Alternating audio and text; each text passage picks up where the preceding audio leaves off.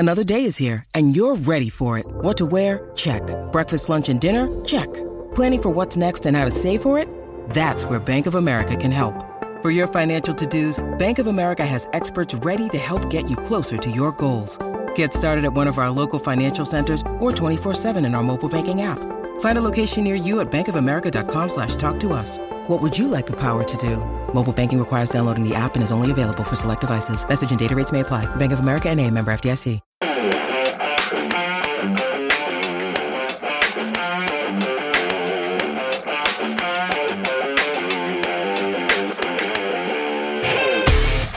Hello and welcome to The Transfer Window, the podcast that takes you inside the biggest deals at the biggest clubs in world football.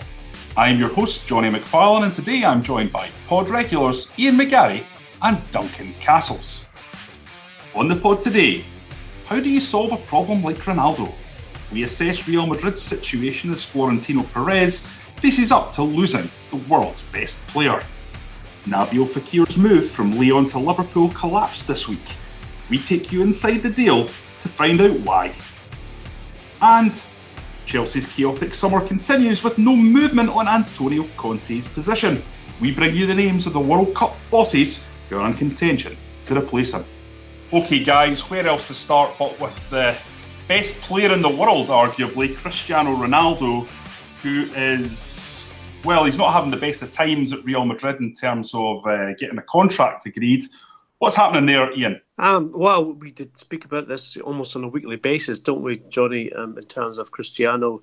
And every time he wants a new contract, he um, he claims he wants to leave. And obviously there was a big statement about that after the Champions League final win, et cetera, et cetera. He's now gone off to the World Cup with Portugal and enjoying cake by uh, judging by the pictures that we uh, that we've been seeing coming in when Portugal arrived. I do think, and it's my um, information from sources at the club, that they're getting a little bit tired of this game with Cristiano.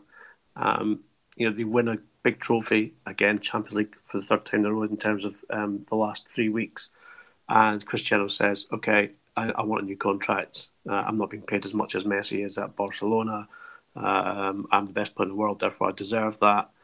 What he doesn't take into account is that he's thirty-three, and even though in Cristiano's mind he will play till he's forty, and I'm not in any way decrying the potential for that to happen, I would just say that um, look, facts and physicality and history tells us that a player of Cristiano's ability cannot, or at least we don't think, Can, cannot continue to produce at the level he has over the last twelve years into his late thirties. And Real Madrid are definitely recalcitrant about giving him another upgrade on his contract. Um, he's still ha- he's still under contract. It's not like he's about to leave for free. So um, it's a game of, uh, I think, uh, brinkmanship between the club and, and Cristiano and Jorge Mendes' agent with regards to what happens. I just, I think Real Madrid is his natural home, and I think that he has shown in his performances and his remarkable, absolutely almost superhuman record as a player at the Bernabeu that that's where he needs to be to be at his best. And so moving now, I think, would be a bit of a risk for him, because not only will he not be playing at the highest level, which Real Madrid certainly is, um, but who can afford him? To my knowledge, there is very little, if almost no interest in the Premier League for Cristiano Ronaldo at thirty-three years of age and at the wages which he is asking for or demanding. And therefore, um, his choices are very limited. I, I believe that Duncan will be able to enlighten us on on a, maybe a possible exit for him, and also the mechanism that um, that, that may well be the segue to that. I think um, Johnny, Cristiano would take a great great offence at your description of arguably the best player in the world. Um, his argument is he is the best player in the world. In fact, he's he thinks he's the he's the greatest sportsman of all time. All sports, all time, and that's his mission, is to prove that in the, the remainder of career, which, as Ian says, he, he plans to play into his forties. Um, his argument, you'll back that up by saying, of the last five Ballon d'Ors, I've won four of them. And his dispute with Real Madrid is that uh, Lionel Messi is paid uh, significantly more than him. Um, new contract that's worth fifty million net uh, signed last year um, for four years, and w- which, including the, the one hundred million signing on fee, gets him to fifty uh, million net per year over those four years. Ronaldo is way, way behind those figures. He's also paid less than Neymar. Um, at the end of last season, he was promised an upgrade by Florentino Perez.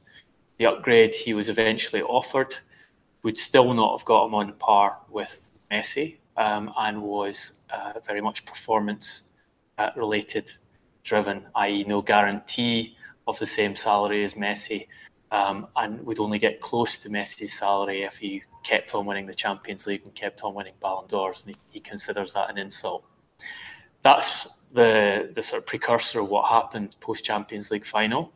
Subsequent to the Champions League final, um, Ronaldo's agent has met with Florentino Perez to try and push the matter and get the contract he feels Cristiano and Cristiano feels he's deserve, they deserve, and they have got no positive response from that. So their, their stance at present is that it looks unlikely that he'll remain at Real Madrid at the end of the summer, and they're looking for outs.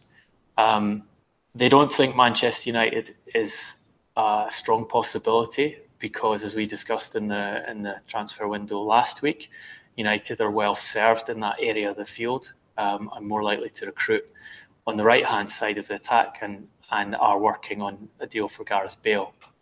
So that leaves the option as Paris Saint-Germain. Um, that, they think, is very much possible.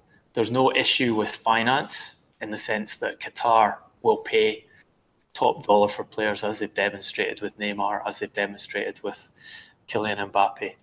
Um, so the, the Qatar state is prepared to pay what Ronaldo wants to join the club. Um, the issues are financial fair play, in that what can P S G and Qatar get past UEFA in terms of financing the deal Um, on their balance book, so transfer cost becomes an issue, and moving players off the wage bill.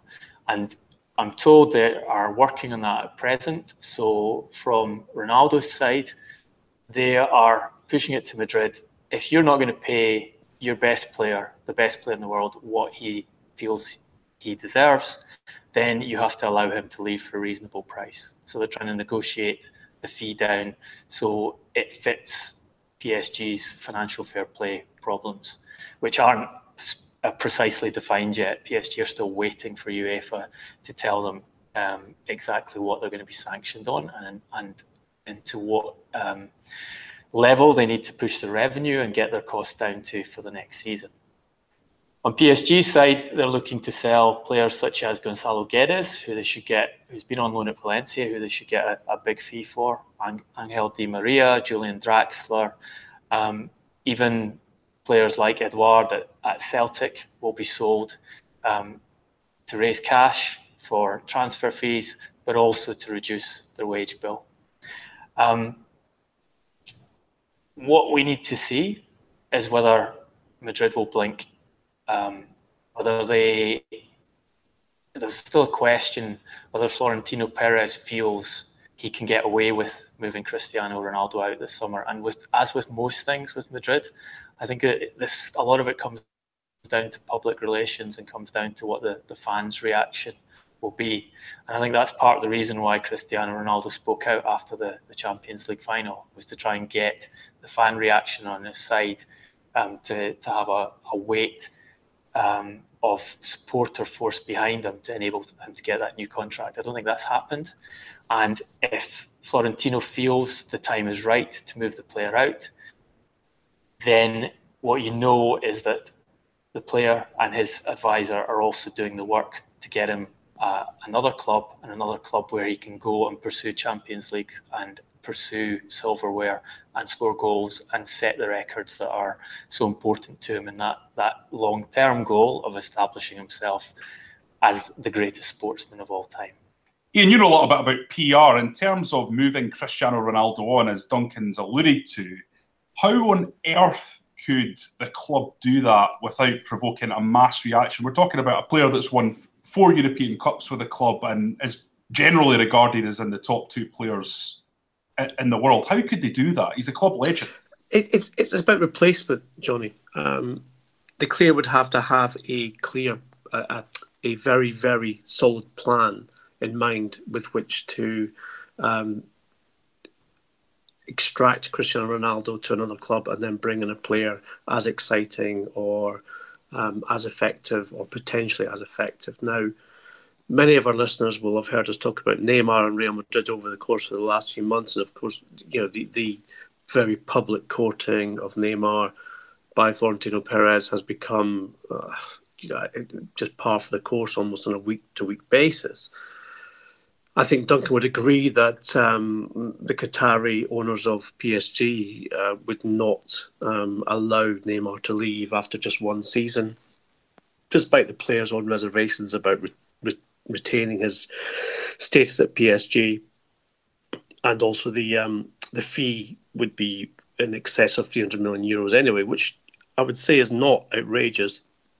And it would also be something which, if Real thought it was credible and, and, and uh, it would get them out of P S G, then they would be prepared to certainly negotiate on that. I think a more credible and more realistic prospect is that the transfer of Kylian Mbappe uh, on a permanent basis from Monaco to, to P S G, which is still under tenure in terms of a legal contract, um, that could be changed and that Mbappe could actually go in the other direction to Real Madrid, uh, a club who he agreed to join last summer um, before P S G put in place the agreement to take him on loan with a view to buying him on a permanent basis. And you would get a kind of uneasy but certainly beneficial agreement on both, uh, I'd say movement on both sides, that is. Real get uh, probably one of the best young players in Europe, if not the best young player in Europe, and certainly a Ballon d'Or future candidate uh, in Mbappe, and that P S G get what is one of the world's most marketable, um, obviously, as we said before, Ballon d'Or four-time winner in the last five years. And so therefore they could kind of agree an uneasy truce with regards to the exchange of players. They could indemnify their um, financial fair play obligations by doing it as a cash plus player swap type thing. Uh, you would see that Real could unload um, Ronaldo's current hefty contract uh, in terms of his wages to P S G, who would absorb them quite easily, and Mbappe himself would then obviously uh, upgrade his own contract to go to Real Madrid. I would say that's not an unlikely scenario um, this summer. I'd say that's more likely than Neymar changing places with Ronaldo uh, at Real Madrid, and that Neymar would get... Um, A, a new player in Ronaldo. I'd say that Ronaldo, I think, would be a little bit, um, let's just say, uh, his status as the most important player in any club that he plays for is important to him. And so transferring to P S G, which still has Neymar there, might create a bit of a problem because um, we both, well, we all know that uh, one of the reasons Neymar wanted to move away from Barcelona is because he felt overshadowed by Messi.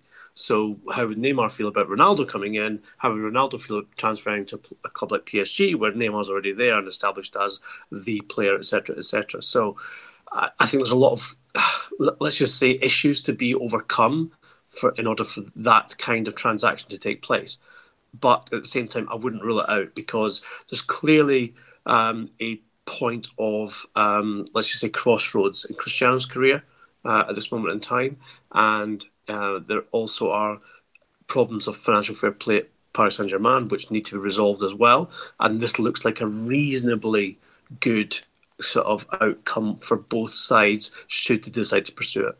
Ian, you have some news on Tottenham and Daniel Levy's steel-like grip over certain players at that club, and the effect that's going to have on someone like Toby Alderweireld, who has been linked with a move to Manchester United. Things at Tottenham move on um, apace, Johnny, um, in terms of their stadium, but uh, the construction has not led to the, the de- deconstruction of the birdcage um, in terms of salary caps and everything else at Tottenham. And um, uh, Duncan quite rightly has uh, mentioned the renegotiation of contracts.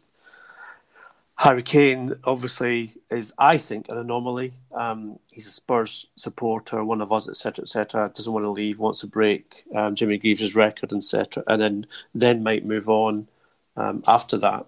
But people like Dele Alli, Christian Eriksen, Heung-min Son, um, and and Toby Alderweireld, who is out of contract a, a year this summer, um, are not quite the same uh, cut of cloth as Harry Kane.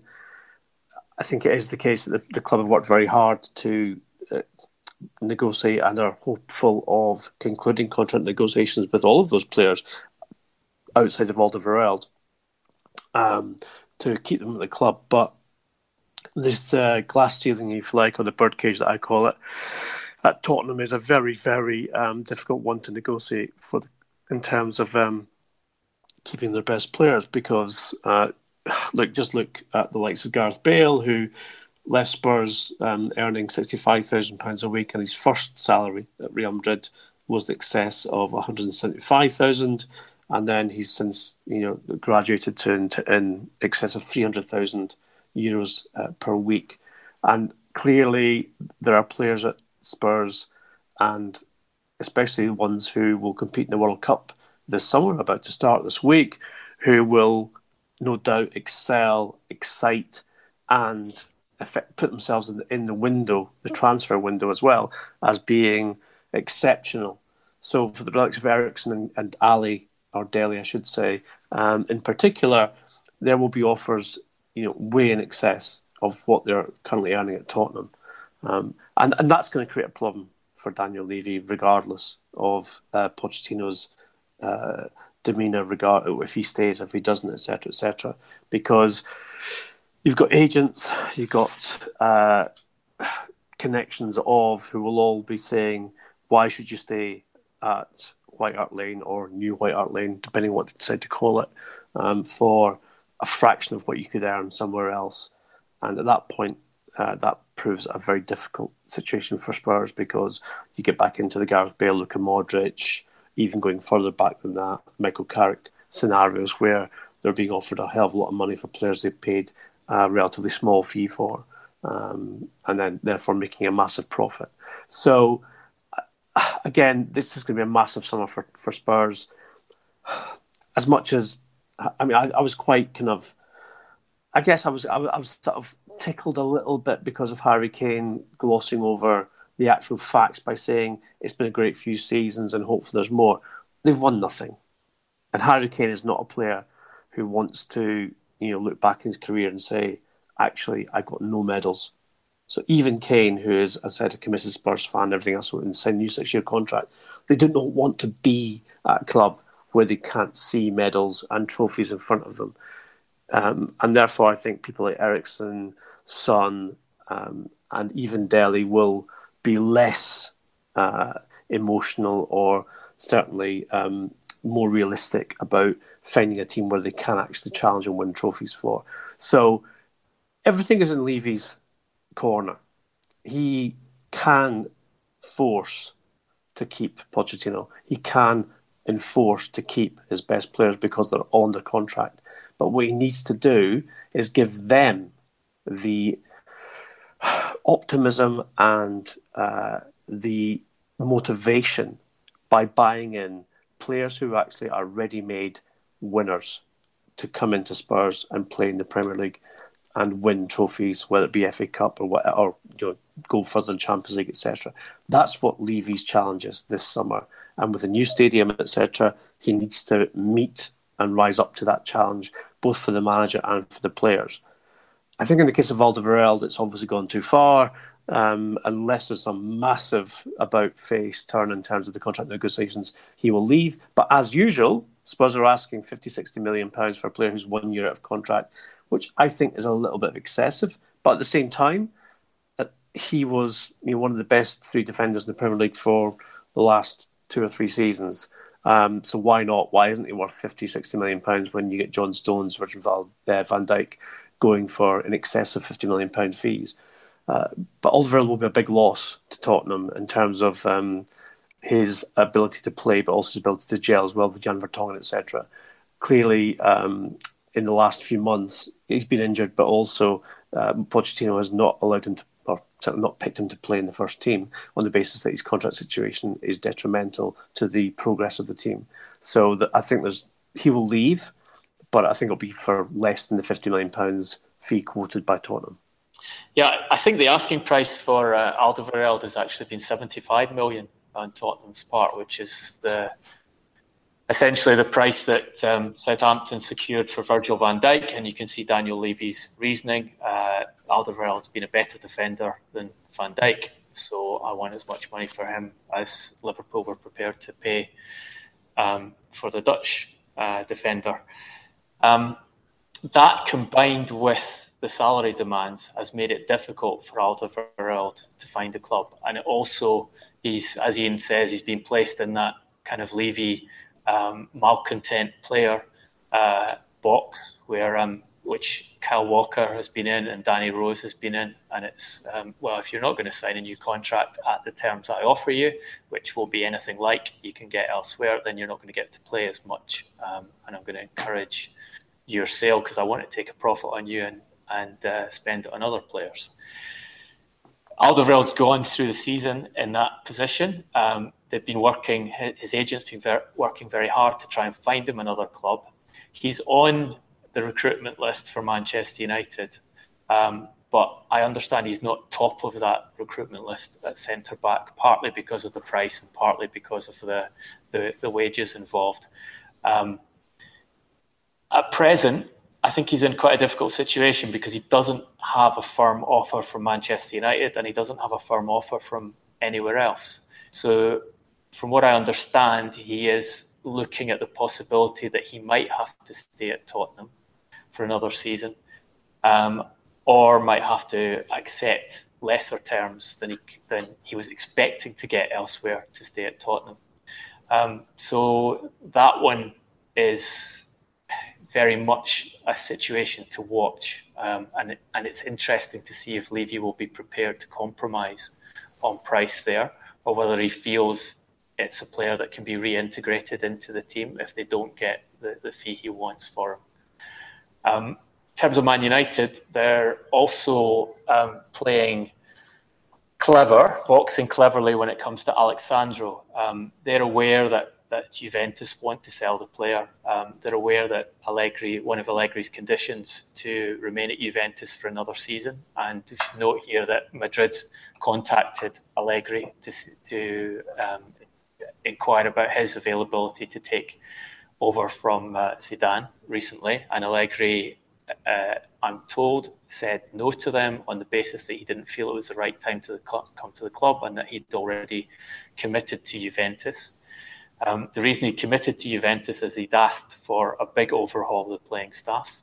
Um, five, four, five, six of the senior players leaving and four, five, six younger players coming in to, to rebuild the team and to get to into a structure he felt had a better chance of finally winning the Champions League.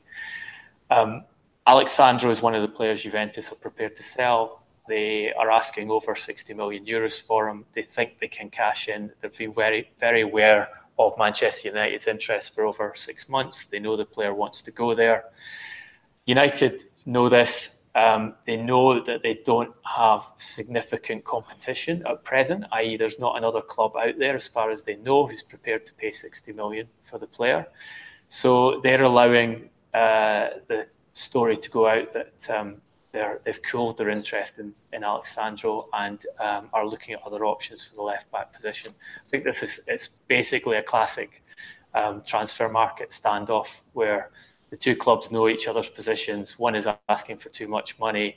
Um, Juventus are happy to talk to the media saying we're we're having new contract talks with, with Alexandro to try and um, make it appear that he's fundamental to their plans when he isn't actually fundamental. Um, which would suggest that this one will roll on um, for quite some time before the clubs come to a compromise, um, if they come to a compromise at all. And that would require, I'm told, Juventus to lower their asking price considerably before Manchester United will pay it. Well, from uh, Manchester United across uh, to their bitter rivals uh, in Liverpool, Nabil Fekir is a player that's been heavily linked uh, with a move to Mer- Merseyside. Looked like a very exciting prospect, but it all seems to have fallen apart, Ian.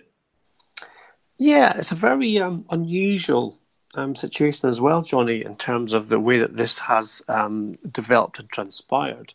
Um, effectively, uh, Lyon and uh, Liverpool uh, agreed a fee for Fekir, which allowed the player to have a medical uh, under Liverpool's um, doctor's supervision.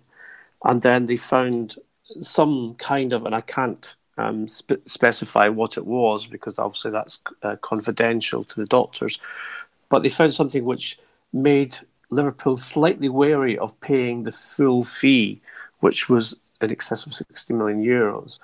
And Liverpool offered a um, a compromise agreement uh, based on the medical results, which of course Liverpool, uh, Lyon were made aware of, uh, which included a, a flat fee plus add-ons should the player play X amount of games, should they you know achieve certain results, stuff which is fairly normal in terms of transfers anyway. But the, the abnormality, obviously, in this case was the lowered initial fee. Uh, Lyon have rejected that, and um, now Fekir is in a sort of no man's land of not knowing if he's going to be moving or not. And Liverpool themselves have kind of moved on a little bit from it, because they feel like, well, if we're not going to get the player for a price that we feel is um, economically correct for us based on the medical, then we would rather go look elsewhere. I'd also say as well, um, and again, I'm not second-guessing Jurgen Klopp here, but they do seem very well um, uh, endowed in terms of their attacking midfielders, their, their attacking players going forward. So Fekir, I think, was someone who they felt if the trident of Mane, uh, Firmino and um, Salah uh, if one of them was injured or, or slightly off form or needed a rest, et cetera, Fekir was someone who could come in and replace them. Um, but obviously, the feeling is not at that price that, that they were being quoted by Lyon. So, for the moment, Fekir, as said, remains in, in a sort of no man's land of not, not actually knowing if this transfer is going to go through or not. An unusual situation, but but but not unprecedented. And I think Liverpool, given their um, current financial commitment to signing um, uh, Naby Keita from R B Leipzig, uh, where they're going to be paying uh, again around that same fee again, although albeit he's a central midfielder, central attacking midfielder. Um, I think they don't want to price themselves out of moves for positions where they really need to strengthen, and we obviously all know that that's centre back and goalkeeper. So, and possibly a striker as well. So I think this is a, a, a one will de- this one will develop, I think, and it will it will run and run a little bit um, through the course of the summer. Uh, I'd say though the chances of it being completed right now are probably about fifty-fifty. I think um, I mean I think it's fair to say that Liverpool are well endowed in attack, but they don't have a lot of cover. I think there's two issues. They they were kind of fortunate last season in that after they sold Philippe Coutinho, Their, that famous front three that performed so well for them managed to play essentially every game until the end of the season, so they didn't have um, a serious suspension, and they didn't have a, a serious injury or even, even fatigue issues with those players. So they definitely need uh, another quality attacker um, to to give themselves options, give themselves rotational options, um, given that they don't have Coutinho going into the season coming. And, and remember Klopp um, having had real problems with uh, getting his, his players through the winter period. In his first two seasons at Liverpool, actually adopted um, the most aggressive rotational strategy of any Premier League manager for the first half of last season, and did so very successfully and, and um, resolved their, their winter problems by doing that. So he'll be looking at it saying, I do need at least one more um, top quality forward to play in that front three. And I think the other thing that Fekir offers them, um, which those three don't have, is the ability to um, beat players one-on-one with skill rather than uh, with pace. So the the classic problem Liverpool have had through the season is when they come up against teams that sit deep, um, all three of those players struggle to when they don't have space to play into. Nabil Fekir's a player who doesn't need necessarily need to have space to play into. So that is why he was on um, the recruitment list. I think finance is, is definitely an issue here because they have spent heavily already on Fabinho, um, on Naby Keita. They obviously are trying to get a goalkeeper. Um, the, the the top two choices for that position have been Alisson at A S Roma and um, Jan Oblak at Atletico Madrid. Um, both of those players, if they were able to convince them to come to Liverpool, which is very much open to question because they have suitors from bigger clubs, uh, would be extremely expensive. Roma don't want to sell for less than ninety million euros. Um, Oblak has a one hundred million euro release clause at Atletico, which Atletico feel they will be able to achieve. So, and on top of that, Alisson is, uh, is a lead target for Real Madrid. Um, to replace Keylor Navas. So I think Liverpool have looked at that, looked at the price, um, and looked at the likelihood of convincing either of those players to come in and said, well, we might not be able to spend that money or get these players, and we're going to have to look at other options. Um, one of the options they've been offered is Jasper Cillessen at Barcelona, whose second choice goalkeeper there um, has a sixty million euro release clause. And, and could be extractable extractable from Barcelona because he wants to play, he wants to be a starting goalkeeper. An even cheaper option would be Bernd Leno, who will probably be sold um, this summer because his club have already replaced him and uh, they know he is interested in moving on and has, has offers and interest from a number of clubs, including Arsenal. Um, That would probably be a twenty-five or thirty million euro deal, which would be a, a big saving in that area. Um, another area where Liverpool might save, and and this may have come into consideration with Nabil Fekir, is in moving for a player that they have scouted for a number of years in Portugal, um, Gelson Martins, who is again um, a wide attacker, um, again a player who can um, beat an opponent with skill as opposed to pace. He all, he has pace as well, but he, he will beat players one-on-one.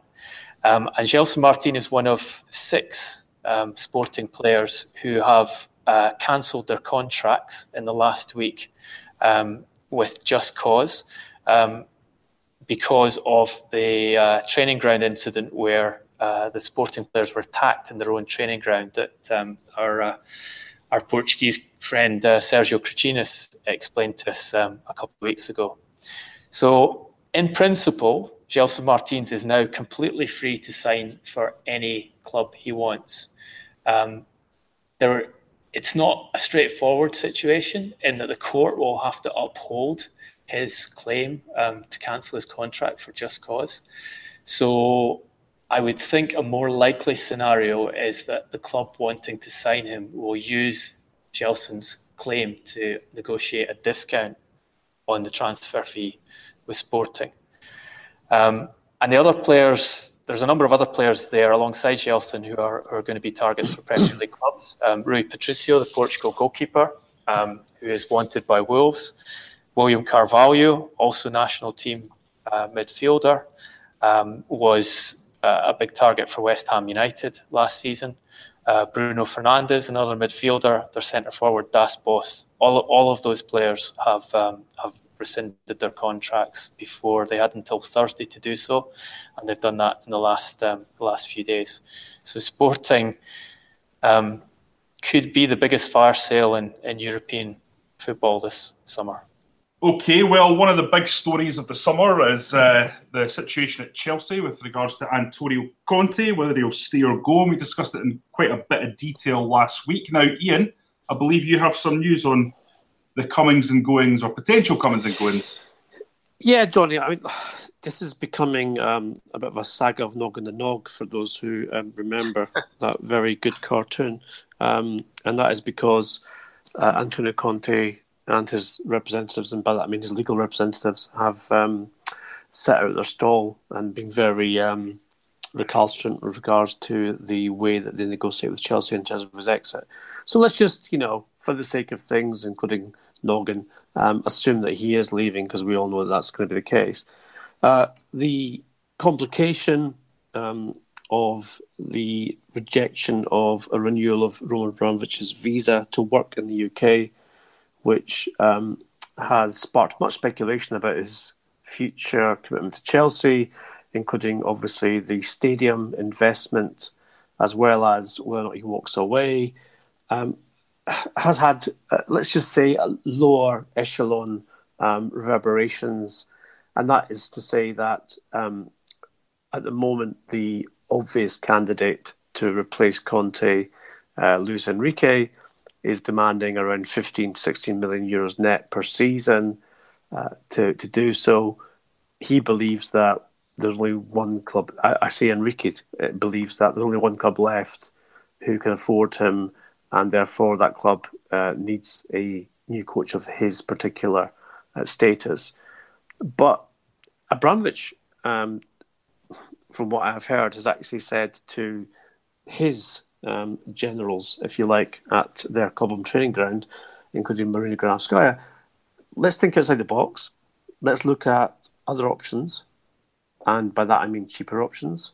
And by saying cheaper options, it means that my investment, again, is um, less hefty and less risk um, involved in terms of going forward, because who knows where I might be or what I might decide to do in the future. Now, this is significant for Chelsea, obviously, and certainly the fans who are desperately hoping that Abramovich does not try to sell the club or indeed withdraw his incredible um, generosity with regards to the way that he has uh, invested in players and wages and managers over the last uh, fourteen years. So, um, two names that have been mentioned, which are, I think, credible and realistic, are Chichi, the Brazilian coach, who has turned Brazilians' uh, World Cup qualifying campaign round from what was a shambolic start into a very, very...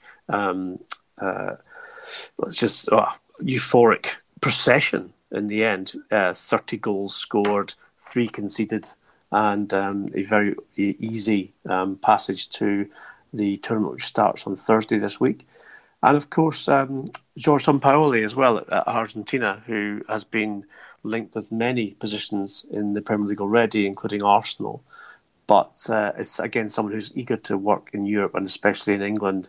Uh, Look, if either of those managers has a good World Cup, and let's face it, with the teams and the talent they have at their disposal in Argentina and Brazil, you'd expect them to get at least the semi-finals. Then I think that Abramovich could sell in, um, and indeed may well take a gamble which pays off in employing someone who has not yet been mentioned uh, in terms of the Chelsea manager's job.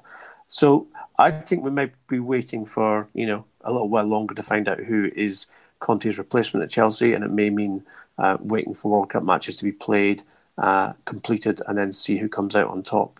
And that, I think, as I said, is a, is a bit of a major um, step from where they were uh, three months ago, where it was always about Enrique and Ancelotti. I say Jorge Sampaoli has definitely um, been canvassing the European club market for um, several months now, and is definitely interested in a job in the Premier League. He sees he has a long-term contract at Argentina, but he sees this World Cup as a platform um, to to move back into or to move into European club football at the top level. Um, you're right about Arsenal. He was he was informally interviewed by Arsenal um, before they appointed Unai Emery.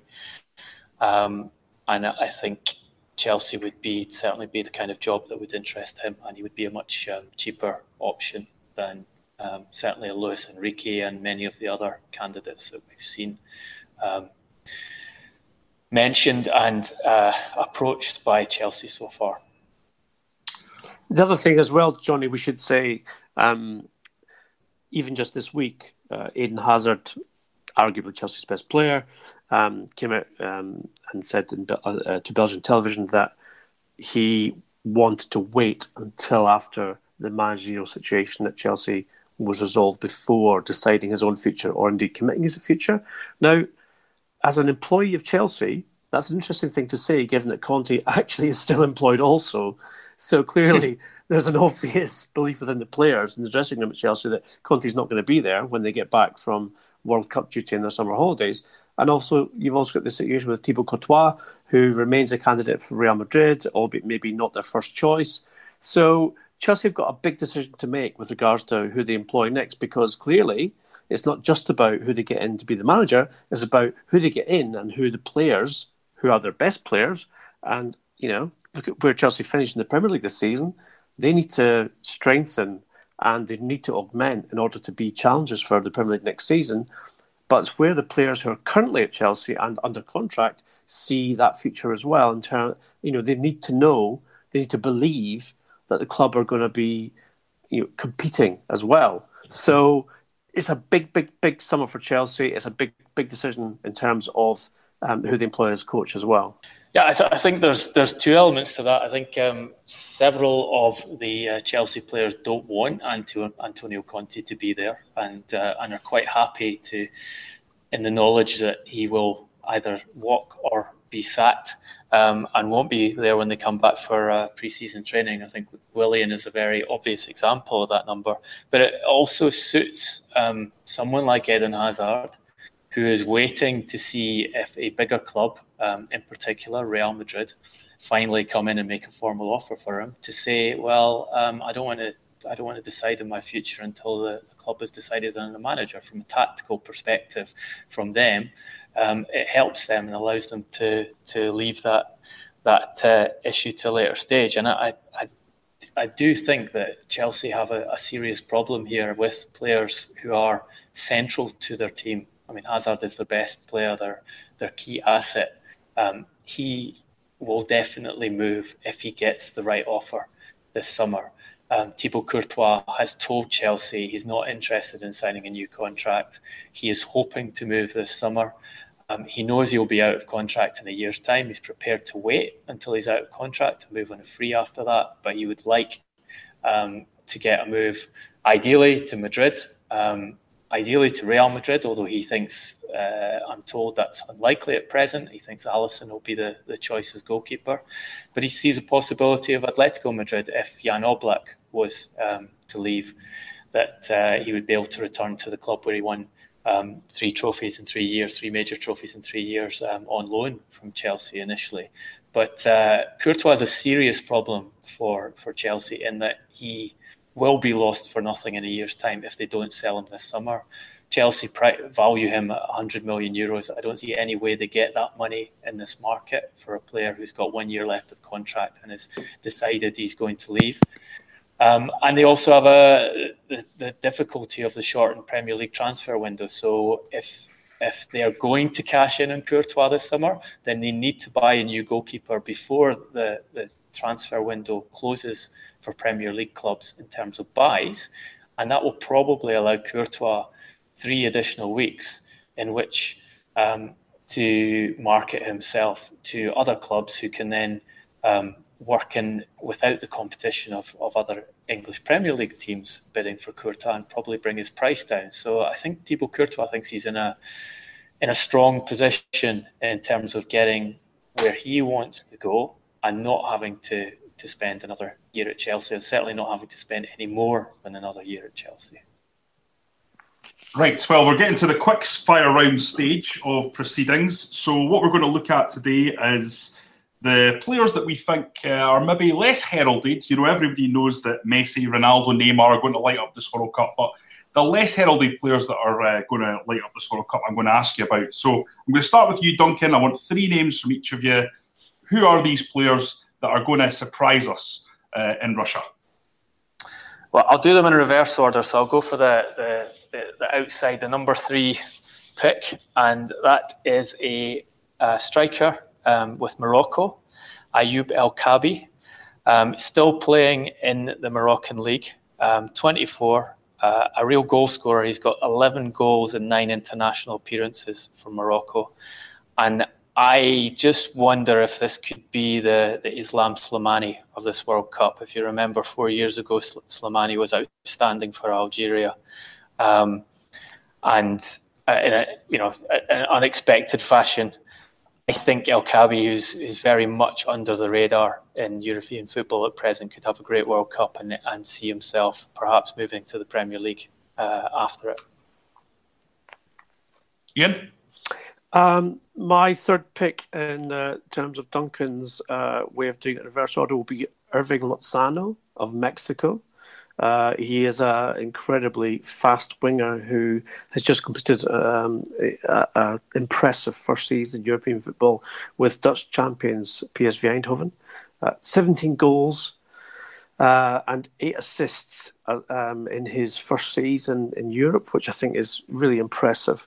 It's not just that he's um, he's got very he's got that brilliant kind of Mexican temperament of being, you know, laid back one minute and, you know, he'll be at your throat the next. And I think for that reason, uh, in a very talented Mexico team, he could be someone to light light up the group stages. Um, yeah, second pick is one that should be interest of interest to Manchester City fans um, because he's at Melbourne City, so he's already under control of the Abu Dhabi Ten, worldwide football tentacles. nineteen-year-old um, uh, Daniel Arzani, um, Iranian-born, playing for Australia. He has had twenty-three minutes for the national team. He's played, come off the bench twice in their recent friendlies, and he's already scored for them. Um, extremely quick, extremely talented. The interesting thing is going to be is going to be to see um, if the new Australia coach, Bert van Marwijk, is prepared to play him, um, play him even from the start in their World Cup matches.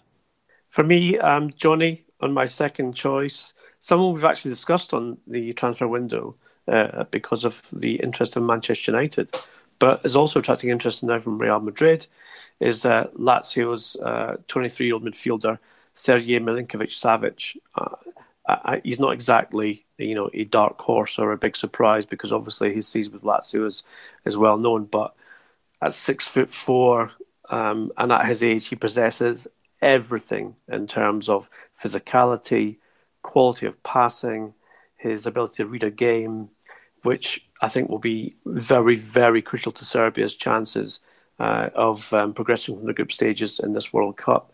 Uh, the player is effectively for sale, because Lazio want to cash in on him and they will be hoping, I think, that he has uh, or takes the stage by storm in Russia in order that they can um, maximise their price for him. But look, he can dribble and shoot and score as well. He's um, he's a bit like Paul Pogba, but with discipline. The first choice is someone who, uh, one of the, uh, chatting to a contact of mine who's uh, a leading scout, Uh, last night and, and asked him who he'd have as his, as his top pick in the World Cup as a as a, a lesser-known light. And he, he described this player as one of the best young players in the world.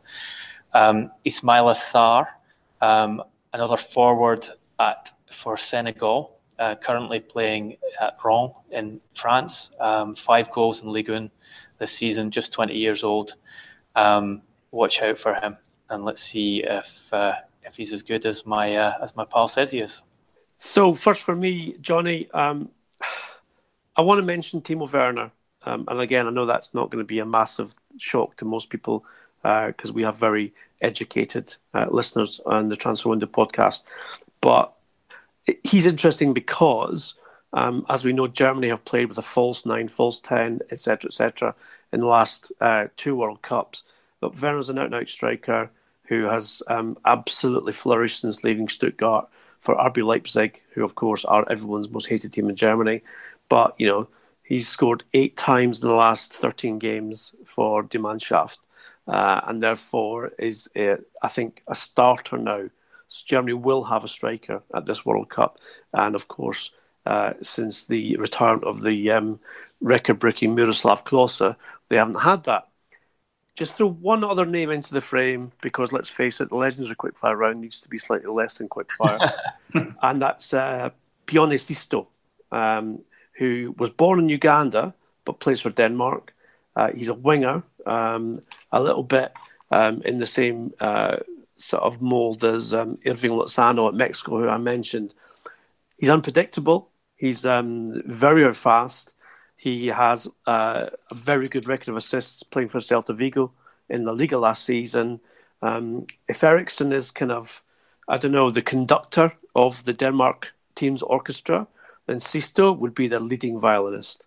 And um, he might be the one who providing the assists and goals as they go through the tournament. All names to watch out for, guys. Um, in terms of the actual teams, who do you see as the, the main dark horses? Starting with you, Duncan. I just picked one um, team that I think could go further than we expect, and that's Morocco. Um, it's not just El Kabi. There's a lot of um, talented young players in that squad, and they've got a, a, an interesting group in that they're in with Portugal and Iran. And I know Portugal aren't looking forward to, to playing against them, and they could just just do enough to um, to knock the European champions out in the in the group stages, and then. Um, If they get through to the knockouts with uh, with the kind of talent they've got in their squad, they could surprise people. For me, um, Johnny, I think South Korean football has advanced hugely. Duncan and I were privileged enough to cover the World Cup finals in South Korea and Japan in two thousand two. Um, obviously, there was a bit of controversy over South Korea's progress in that particular tournament regarding refereeing and Goose Hiddink management, et cetera. But they've been building and building and building, and we've just, I think, touched the, the top of the iceberg um, in terms of um, seeing their talented uh, um, uh, players uh, perform in Europe or indeed in, in the English Premier League. And in a group with Germany, Mexico and Sweden, uh, I would see Mexico as um, the main threat to Germany. Obviously, as everyone knows, without Zlatan, Sweden, you know, just aren't even worth talking about, including Zlatan obviously shares my point of view on that. And so I think South, South Korea could well challenge uh, Mexico for second place uh, to qualify for the knockout stages, uh, along with Germany. And so they would be my team to just keep an eye on. And just very, very briefly, in three words, England's chances. I think you got your answer there in the silence. Complete silence. I was waiting for absolutely no chance. No. I, actually, I actually think Liverpool. I, I think uh, England. Liverpool? Who are they? Liverpool. Are they playing the World Cup finals? Uh, I think I think England will uh, surprise a few people. I think they've got a good young team there, and if they can hold it together and cope with the pressure, I think they'll do all right. Okay. Quarterfinals. Okay, here's my three-word answer, which you can edit in then, Johnny. Round of sixteen. Just say I'm glad Ian. I'm glad Ian picked Korea, because I can I can tell you we've got quite a few listeners in, in Korea who are fans of the podcast. And uh, there we go. Yeah, I, I, as someone who, who started covering football in Japan, and first World Cup was in Korea, I've always been a, a big admirer of that team and those players. And I think they have they they have a combination of uh, of skill and uh, a hardness about them, which makes them. Uh, actually better suited to European football than the, the Japanese players have ever been. But what about England, though, Duncan? You're, you're avoiding the subject now. What about England? There you go. There's three words. Okay, and with that, I'm going to bring this transfer window to a close. To continue the debate, you can follow us on Twitter. Uh, I'm at Johnny R. McFarlane. More importantly, the guys are at Duncan Castles and at Garbo S J. If you liked the pod, you should subscribe via iTunes, Acast, or whatever you use to listen. And of course, five-star reviews and ratings are a massive help to drive new listeners to the pod as well. If you're a business owner and you want to be associated with the Transfer Window, we're looking for a sponsor, so please get in touch via one of our social media channels. We'll be back next week on Tuesday before three p.m. Thanks for listening.